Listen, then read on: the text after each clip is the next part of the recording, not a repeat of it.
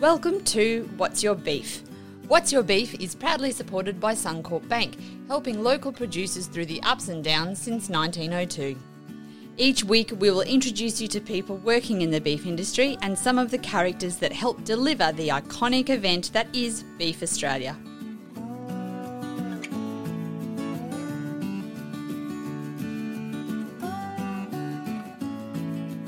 Hello, I'm Jane Cudahy, and this is What's Your Beef, proudly supported by the Suncorp Bank. Remote sensors on livestock is one of those things that in 1984 you would have thought impossible, and today we're almost spoiled for choice. But like any technology, how much further can we take it and what's its potential? Mark Trotter is a researcher leading Central Queensland University's Precision Livestock Management team. His specialist area is the development and evaluation of on animal sensors, such as smart tags, to improve monitoring and management of individual animals for production, health, and welfare issues. Thanks so much for joining us, Mark. No worries, lovely to be here. That's always helpful. Where did your interest in livestock research begin? Yeah, so I um, was very fortunate to, to grow up on a farm. So I'm from the mid north coast of New South Wales, um, west of a little town called Wauchope, and uh, I grew up on a dairy farm there. Uh, we and, won't hold that uh, against uh, you. well, I sort of I, I do joke occasionally and say I'm a bit of a dairy farm refugee. That that looked like a pretty hard slog, um, yeah. and it is hard work. And so I escaped and and got into research, which which turns out to be at some, some days I think I'd, I'd rather be um, putting cups on cows, but um, it's it's pretty good though. What took you to that field? You said you know you grew up in dairy, and, and you obviously went and and uh, to uni and studied and and did something, but still remained in the agricultural sphere. Oh yeah, absolutely. So you know, absolutely loved agriculture right from the get go, and and particularly beef as well, beef production. So the rest of my family, my extended family, my grandfather and uncles all had beef operations around at Hastings in the Macleay Valley, and uh, I grew up working on them. So I have some very fond memories of riding horses around um, in the uh, upper Macleay Valley, chasing cattle out of the scrub, uh, and uh, I, you know, also got involved. I as a kid, had my own little Devon cattle stud. Uh, wanted to be a Santa Gertrudis breeder, but I, I, couldn't quite afford it, afford a Santa Gertrudis stud at that time. So, but I got into the Devons and and uh, did a little bit of breeding with with those cattle as when well. When you were a kid, how did you have that conversation with your parents, which obviously was quite different to the dairy farm and what else you were doing? They they are wonderfully patient people, and I, I, I was probably a little bit of an eccentric kid and always wanted to try and do new things. And they were certainly very patient and supportive of, of, a lot of the, the weird and, and wonderful ideas that I, I, came up with as a child. Um, kind of want to know yeah. some more now. This sort of leaves the lemonade stand for dead, doesn't it? yeah, yeah. Look, there's there's certainly some some strange ideas, and um, that's actually one of the great um, things about getting into research, and I, I, guess that's probably why I ended up here, is because you can you know, try and test out new things and see whether they work or if they fall over and fail. And, and that's essentially what I, you know, spend my my days doing now. Yeah. So in terms of, like, I guess how I ended up as a researcher, I, I went away to university, uh, went to UNE in, in Armidale, and studied rural science there. Uh, and then I went went out into the industry for a little while um, in agribusiness. So I was a banker, agribusiness banker for a little while, and and that that taught me a lot about how op- farming operations actually work and the money side of things, which I didn't understand. Uh, and then always wanted to get back into into research, and so I had the opportunity to do that. Was offered a PhD at um, UNE, so I went back to back there and, and, did my PhD. And when I finished that up, I saw, I guess, what was happening in precision agriculture in the cropping industry, and the developments that, that had been made in that sector. And I looked and I thought, holy smokes, if we could take some of the thinking and the tools that's being applied there and bring that particularly into the grazing systems, that's that's going to make some some really big differences. And and one of my first jobs was developing GPS tracking technologies for cattle in a, in a research context for a research project. But as soon as I'd done that, I, it really clicked with me that the potential, if we can take this from a research tool and put it into the hands of producers as a producer tool, the potential for this is just enormous. The value that we can get out of the data that can be generated from these sort of devices will be uh, across a range of different applications to have an enormous impact. And and I'd sort of at that point then I said right, this is for me. I'll, I'll I jumped in and have sort of been working in that space ever since. Really. Yeah. So what happened to you know your supervisors? What was that first conversation like when you were like, "This is amazing. It's got great potential." What were those initial reactions? Well, yeah. So I was actually working in the physics department down at UNE, of, of, all, of all places down there. But we we um, we had some research projects working with some uh, leading um, producers uh, down there, Twynam Ag and Sundown Pastoral at the time, and so you know that, that they were supporting and driving the research agenda, and they'd also could see the value of this sort of technology um, uh, for their operations in the industry more broadly. So it's not it's not too hard a conversation to have with the boss when um, you've got you know you know good industry partners driving the agenda. How long have you been working in this space? That's a really good question. I'd say I'm just looking at the year, trying to do some quick years. math. Yeah. Over, over, ten years. Let's, okay. let's say over a decade. Over a decade. So, what have you seen in that time when you first started researching and, and thinking about the potential of, of these kind of technologies? What have you seen in that decade? Yeah. So when when I started, things like GPS tracking and accelerometer smart tags and stuff like that, they were really only being used in the context of research. So a scientist somewhere might, was asking a research question, and they, you know, they bought these tools and and and put them on animals and and watch them where they went across the landscape. So to, that's like grazing patterns and um, that sort of thing. Yeah, absolutely, and and there were all sorts of research questions being asked using the tools. But in that time, in the last decade, it's really clicked um, at a number of different levels across the industry. Um, the potential for this, the, the sort of data that these systems generate for helping producers make management decisions that'll, you know, either drive production, reduce costs, or or increase sustainability. And so, and that's been my primary interest is um, uh, sort of looking at value propositions, um, developing uh, behavioural algorithms um, to deal with the data, uh, and helping the commercial companies as much as we can that are trying to, to bring this, you know, to re, to a real product that can be bought off the shelf at an affordable price. Um, and that's the big change to go to, to go from a straight research tool to something that's actually going to be uh, effectively used by producers. What are you working on right now? Yeah, so we've got a, number of different projects uh, testing and evaluating some of the commercial tags that are coming through and providing some feedback to those developers. How many different tags? Because you, you, you sort of think that there can't be too many variants because, you know, a cow is a cow is a cow. So, how many different variants do you reckon there would be on the market?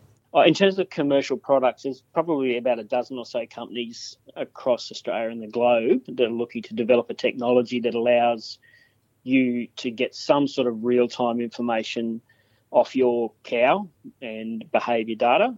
Um, and there, you know, there's a range of different form factors. Uh, so a form factor, is a fancy way of saying, is it in a collar, is it an ear tag, or is it a leg tag? Mm. And one, one thing that's worth noting in this is if there's any dairy farmers listening to this, they'll know that there's a lot of people out there already using uh, collars and ear tags and leg tags in the dairy industry. Mm. Uh, they've been around for quite some time. So that's well huge over, in that sector. Yeah, well over 20 years, and the real driver for that has been around um, detecting estrus to to be able to better time when you AI your cow. Mm-hmm and look, and that's and that's having some great impacts in the dairy industry for sure. And they're, they're also going on and using it in more advanced ways for subclinical disease detection, early detection of things like mastitis in particular. But the the challenge is translating that into the beef industry where you have extensive grazing systems. And so a dairy cow is coming up to the bales to be milked once or twice a day. Um, and uh, you can get the data off this device quite a lot easier when they're close by. And so that's why these tools have been available in the dairy industry for a lot longer um, than, than our more extensive grazing industries, where you've got to try and get that data off that cow when she is, you know, 20, 30, 40, 50k away from any sort of, you know, base station tower that can receive the data. yeah, uh, on the ground. So what what's the potential for that uh, sector than those broadacre, much bigger operations in beef? Yeah, look, I mean, it's it's pretty significant uh, in terms of the value that it'll bring to the industry, and it and, and one of the key things to understand is it's not necessarily about one specific application. So I always talk about the the information that producers need is um, location. So where is that animal? Um, B, its behaviour, what it's doing, and then C, say its its physiological state. Is it in a an appropriate state of health? Is it, you know, is it calving? Is it experiencing some sort of disease problem? So those, if we can get those three bits of information remotely coming out of the, the paddock, uh, there is a range of different value propositions that that are made available to a producer, and so simple things. If you're talking like really large, extensive grazing operations, so Northern Australia, just knowing where your animals are um, remotely will allow you to go and target um, muster. And so you're not having to put helicopters up for nearly as much time. And you can actually just bring those animals in because you know exactly where they are. And, and certainly in some of the early uh, prototype systems that, that we've seen being tested, there's a producer over in WA who, rather than um, actually going out and, and, mustering, he was just waiting for animals to come onto the water point. and when he saw he had enough there from the tracking devices, he'd just drive out and pull them off that water point and run them back to the yards. And so it actually changed the way he managed his animals, um, and it made him a lot more efficient. And, and, that that's the that's almost like the simplest application of these sort of technologies. And then you get all the way up to the more advanced, and and there's a, between the simplest application and the more advanced, you know, you've got things like um, stock theft detection. You know, you can actually detect when animals are being mustered, and if that's not you mustering them, yeah, yeah you've got a problem there. yeah, yeah, you've got a problem. yeah, you need you need to get out there. Yeah, yep. Um, and uh, then you've got things like disease detection, and we've just actually just published a paper with some researchers I work with in New Mexico, New Mexico State University, Derek Bailey over there, looking at um, the the reaction of cattle when the water trough fails. Okay. And so, and it's not rocket science. We all know if that water trough fails, those cows will hang around there for a lot longer, kicking around looking for it to, you know, mm. looking for water. Mm. And then obviously they'll head off and go hunting elsewhere if there's another water source that they're familiar with. But that sort of information, we can tell what's going on with the asset in this situation, the water trough, because of the behaviour of the cow. And uh, we can get that data back you know in real time, then you've got an alert to say, hey, you've you know this the cows are behaving like this water trough's failed um, and it, and, and it's run dry, and so slightly a little bit more complicated, but there's certainly some value in that, and then all the way up into the reproductive efficiency stuff. And so we've got research projects going now where we're looking at detecting calving events in cows using the sensors, and that looks really quite um, positive in terms of the results we're getting there. And so, in some situations where you say can intervene, you might be able to get a, a text message to say, you know, cow number three two eight currently calving, and looks like there's some problems. There's a dystocia based on her behaviour. Here's where she is. Here's the location. You can go out and find her. That and that certainly going to be a benefit to particularly you know seed stock producers or high value animals in some situations you're not going to be able to intervene um, because of the landscapes but you know at the end of the season with these sensors we'll be able to actually say look you know here's where things went wrong in your calving program you actually had this much dystocia or this is how many calves were actually born hit the deck um, and got up but you know they died within a week or something like that, or within 48 hours. And and actually, the data that you can get out of this is going to allow us to really see where things are going wrong or going right in in your production system, where you just don't we don't have visibility of that. Um, there's a lot of mystery as to why you know some animals just don't turn up at the yards the next go round. What's the uptake? So you know you've just listed off a huge amount of um, you know areas that people could be taking advantage of this technology. What is the uptake currently for smart tags in the beef industry? Yeah, so look, it's, this area is constantly evolving, right? Uh, mm. And so things ch- chop and change really quite relatively quickly. Um, right now, all of the major companies that are out there developing tech are uh, sort of got deployments out there, so they're out on, on cows in a more sort of a, a last phase um, sort of testing phase. Uh, so you know, early commercialization trials. There's nothing uh, that you can absolutely, or certainly that I'd recommend right now to go off and buy off the shelf and, and run out and put across every cow in your herd. Uh, and certainly in, in that context, what I, you know, my general recommendation at the moment is to say, look, if you're interested in this space, you know, get in contact with one of the companies that's out there and start a conversation with them because they're looking for people who want to try and test their technology. Um, and um, those early and those early stage sort of evaluations, um, and so that's sort of where it's at. But you know, th- this this sort of area changes really quite quickly, and, and it will be interesting to see what's happening at Beef because I know several of these companies are going to be coming with some potentially some big announcements about where they're up to. Yeah, I reckon um, there's there's actually yeah there's a, quite a lot in the pipeline. And what are people's main hesitations or producers' main hesitations about it? Is it mainly cost? Yeah, going forward, so when we get to the point where we've got systems out there that are readily available and proven, there's going to be a few key issues like retention retention rates. If if you're looking at an ear tag form factor, so we all know this, you know, some challenges around keeping um, simple NLIS tags or visual tags in, in ears uh, at the best of times. And so these tags aren't necessarily, or certainly aren't lighter than those. And so retention rates um, are still got to be, there's still got to be a fair bit of work looking at that and evaluation over the long term, I think, to test that out. Mm-hmm. Um, there's the cost of the device for sure, but you know that cost of the device has really got to be weighed against the benefits that you're going to get out of it.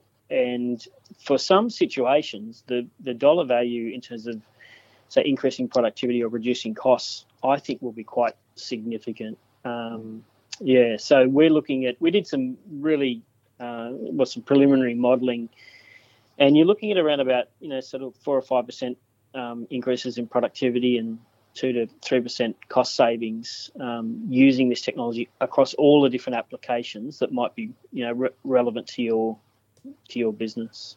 Okay, well, no, that sounds fair enough. How do you educate um, producers or I guess the market on some of these new technologies? Because that would be with so much new data and research coming through, the water could get a bit muddy sometimes, I'd imagine.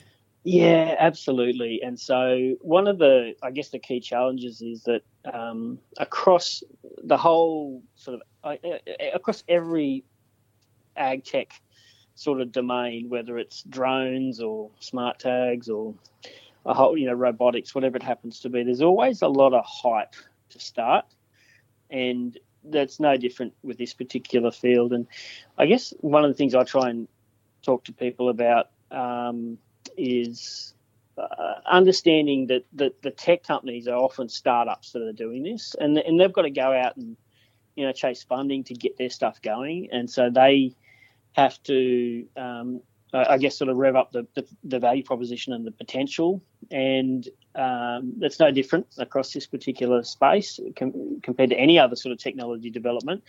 Um, and they've got to go through a development phase and they've got to be able to, you know, test and evaluate that their technology. And so I always sort of suggest to people that, you know, obviously don't believe everything you hear mm-hmm. um, and don't certainly don't go jumping in say whole hog thinking you're going to go and buy uh, a tag for every cow. Where you can, and this is something that we've done some economic modelling of it, if you are thinking about you know getting into smart tags or some sort of technology like that, just buy in small, buy a handful of the devices if you can, and just just try them out, and you'll actually find that there are are benefits even if you're only tracking a handful of your animals. You'll actually be able to get value out of that um, small number of um, animals being tracked. Just simple things like understanding where animals are grazing, relationships um, between, um, say, um, animal behaviour and the feed base. So we've done a bit of work in this space as well, where we're looking at, I mean, essentially using the, the, the cow as a bit of a sensor for what's happening out in the paddock. And you know, as that feed base decreases, as you start running out of pasture, that grazing time will rapidly increase and there's also some changes with pasture quality as well that we're interested in. And and that you don't need to have every animal tracked in your herd to start looking at that sort of data and that sort of relationship. Uh, but i guess the key message is uh, maybe reduce expectations and go into this thinking of it as as a research relationship with any any company because um, that's sort of where we're at, at at the moment, and uh, we still have a bit of work I think yet to do to to really um, have something that's um, ready to go from you know for the whole for the whole industry. Oh, that's good advice, I'd say. Now I want to change tack a little bit. You're awarded a very prestigious Fulbright Fellowship um, doing research over in the US and just before COVID hit by the looks of it yeah. too. So you managed to sneak in there quite nicely. Got in and out. Yes, yeah, so tell us about that. What were you looking into over there? Yeah, so it actually relates to that feed base um, area that we are talking about before. Uh, one of the things that I'm really quite interested in, and we know, particularly in southern systems, and I think increasingly in northern systems, a big profit driver for the beef industry is pasture utilisation. How much grass are we turning into beef? Mm-hmm. And there are some key decisions, and it obviously depends on where you are regionally in your, your grazing system and your pastures and a whole heap of stuff like that. But key decisions about stocking rates and moving cattle grazing rotations and then supplementation as well. And so that Fulbright project, I was over working in at uh, in New Mexico, actually in Arizona, but based out of New Mexico State Uni, and then also up in Ohio. Up and so two very different areas. Arizona's like um, Mitchell Grass sort of plains type area, looks like that, like the Barkly or something like that. Yeah. And Ohio looks something more like Tasmania, I think. um, so absolutely, I was actually working amongst Amish farms in Ohio, which is just a completely that's a whole other story in itself. Yeah. Watching the blokes till their country. I was going to big... say, I feel like we could spend quite a bit of time on that, really. yeah, watching them cut hay with big Belgian heavy horses. And, oh I, I, in another side note, I ended up at a Belgian heavy horse sale with the with a whole bunch of Amish. Which is, really? That's a, that's a, whole other story. Yes. That's amazing. That would have been a brilliant uh, experience. Oh, absolutely! Just trying to work out how I could pack a couple of Belgian colts in my suitcase and bring them home, but they're a little bit big. Yeah, no, but um, yeah, so and that, that project, then we were looking at how do you integrate the remote sensing data. So there's a whole bunch of satellites floating around over the top of the Earth, um, measuring things like characteristics about the feed base, but they're a bit limited um, in terms of the data you can get out of them. But if we can use the cow as the sensor as well, so that that cow behaviour changing with the amount of feed that's available and the quality of the feed that's available, that's another key one. Pull all that together and I there's some there's some really good opportunities to help refine grazing management decisions, particularly, and uh, and the key thing there is you're getting this data from the paddock in areas that you can't necessarily go and you're getting this data every day. Well, yeah, and it's three different data points then too. That's a hell of an algorithm to put all of that together. Yeah, absolutely. And so that's that that that's what my project was about is developing the algorithm to look at how you integrate those to turn it into something quite useful basically yeah. so yeah and how did you go like i guess you know that that ended that opportunity ended does that continue that work? Yeah look we're hoping well we're certainly hoping to continue it here. We're just chasing around for some funding at the moment. Um, the stuff that we did in ohio was really interesting. We were able to so with the sensor data, so this is the cow behaviour data and the and some um, vegetation sensor data, we were able to detect um, uh, the the day those animals should be. In this case, it was rotational grazing. So this is like a fescue high input pasture. Yep. The day and the day before that those animals should be rotated to the next paddock, as defined by um, an expert producer. So we're using a uh, a college farm yep. who, who, had a manager there who was sort of recognised for his good grazing management, um, and essentially we were able to to mimic his decision making process. It actually brings up a really good point um, that this sensor data there's a there's occasionally you will hear people say, oh, you know, the sensor data is going to replace the producer's decision making process, and I just I cannot see that happening. That was my next question. Who was smarter, the computer or the or the farmer? Uh, no, Who got it right? Livestock manager, because your point before you mentioned, you know, that's three data, three points of data coming into the algorithm. That's great, but when a, a good grazing manager walks out into a paddock, he that he she they're looking at like so many different data points are coming into the decision that they're going to make. A couple of the key ones are how much feeds in that paddock, what does it look like, and what's the behaviour of my animals, and that's what we're mimicking with the sensors, right? Mm-hmm. Um, but there's so much more coming into it. To, for them to make the decision about where they're going to move those animals or what supplement they're going to put up to make put out to make up for a, a deficiency. And so I, I certainly in the short term and the medium term, and probably the long term, I can't see, you know, this idea of big data replacing good farm management um, decisions and good farm managers because it is just such a complicated biological system um, that grazing managers operate within. You know, they're trying to integrate a, a, soil system with soil moisture and a whole heap of variability there, with a plant system and a whole heap of variability there, with an animal and an animal production system and a whole heap of variability there, and a climate weather system. And so, really, it's I, I don't see this these sort of tools replacing um, good managers. I what I see is good managers being able to get data that they've never had access to before and then make even better decisions and improving That's, their own management decisions. Oh, yeah, yeah, absolutely. So and use it as a learning tool, not a replacing tool. Oh, yeah, absolutely. They're going to learn. They're going to. I mean, and this is part of the joy of my job. I get to work with some of the leading producers across Australia and the world, and and we give them these da- these data sets or the data off their property, and they actually go through it with us, and they can see the value, and the they highlight all this stuff, and the stuff comes out that I would never have thought of. certainly, and um, they can see, you know, once we get this data coming in in a, in a real time sort of format, um, the value that it's going to bring to their enterprise. The other other key application that I can see is for a lot of say producers starting out, um, younger generation, say, or people coming in from outside agriculture, the ability to use sensor data to sensor data to help them understand how that production system's working, but also um, guide their decision making process as influenced by some sort of grazing management expert. So, in Ohio, one of the things we're looking at, so it's it, beef industry in the US is quite interesting. Particularly in Ohio, there, there are quite a large number of small producers, so somewhere between say 10 and 50 head of cattle and they're obviously working off farm, and that's actually makes up an, enormous part of the industry there. So it's actually quite a, an important, um, uh, I guess, producer group. Um, but then they're rarely on farm. You know, they they don't get out to check what's going on that often. Uh, and so one of the things we're looking at is how can we use sensor data, say, on their animals, and then match that with a really good grazing manager. So at the college, on the college farm where we're working, with a really good grazing uh, manager and and essentially, um, when he said these animals should be moving based on the sensor data coming off his animals, so if you were Joe Blow, the washing machine mechanic, um, yeah.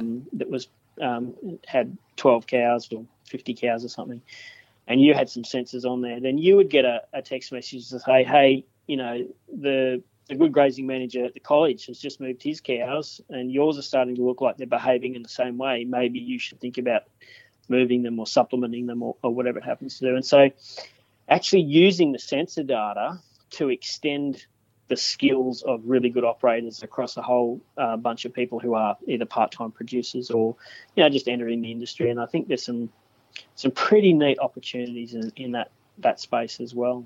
Wow, you got your work cut out for you. I feel like you've just mapped out the next 15 years of your life, haven't you? Trying to work out all this.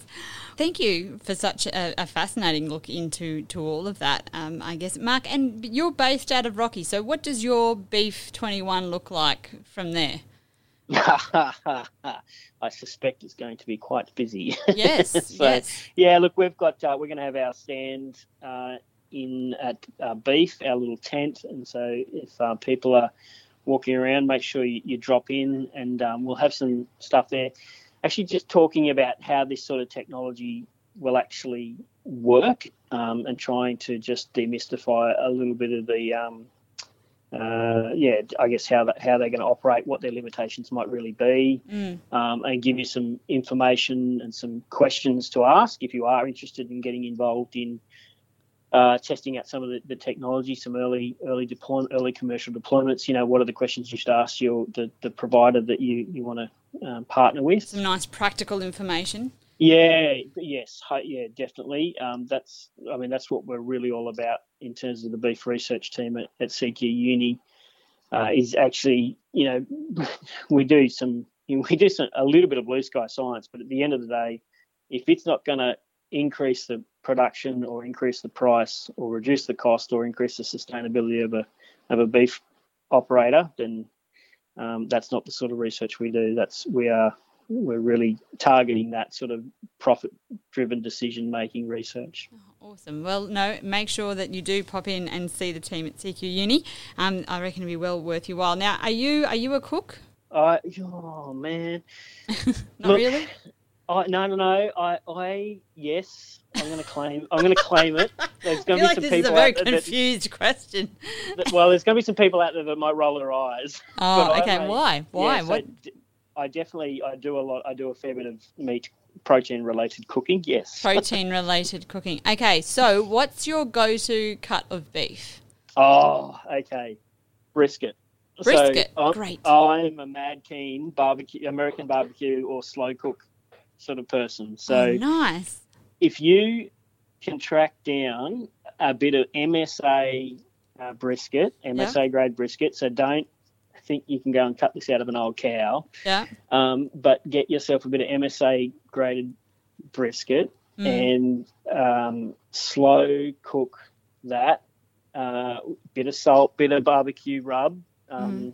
You can buy them at your um, big brand store. Yeah. Slow cook that for you know a good six eight hours or something like that, and uh, bring that out. I don't uh, there is just nothing better than than a really nicely cooked bit, bit of beef brisket. Yeah, look, I'm firmly in that camp myself. I am um, quite quite love a good brisket, and I've taught. I feel like I've had a real triumph in the last six months. I've got three sisters two of them are, pre- are pretty useless in the kitchen and they're probably not going to listen to this so i can say that but i've got one to cook a brisket really well and i'm very proud of myself and her but we've got there there's been lots of text messages i've sent her mm-hmm. like rubs and instructions and all sorts of things but we've got there and I'm, i couldn't be prouder Excellent. well, look, thank you so much for your time today, Mark. It's been a really pleasure having a chat, and we'll see you at Beef 21. Excellent. See you there.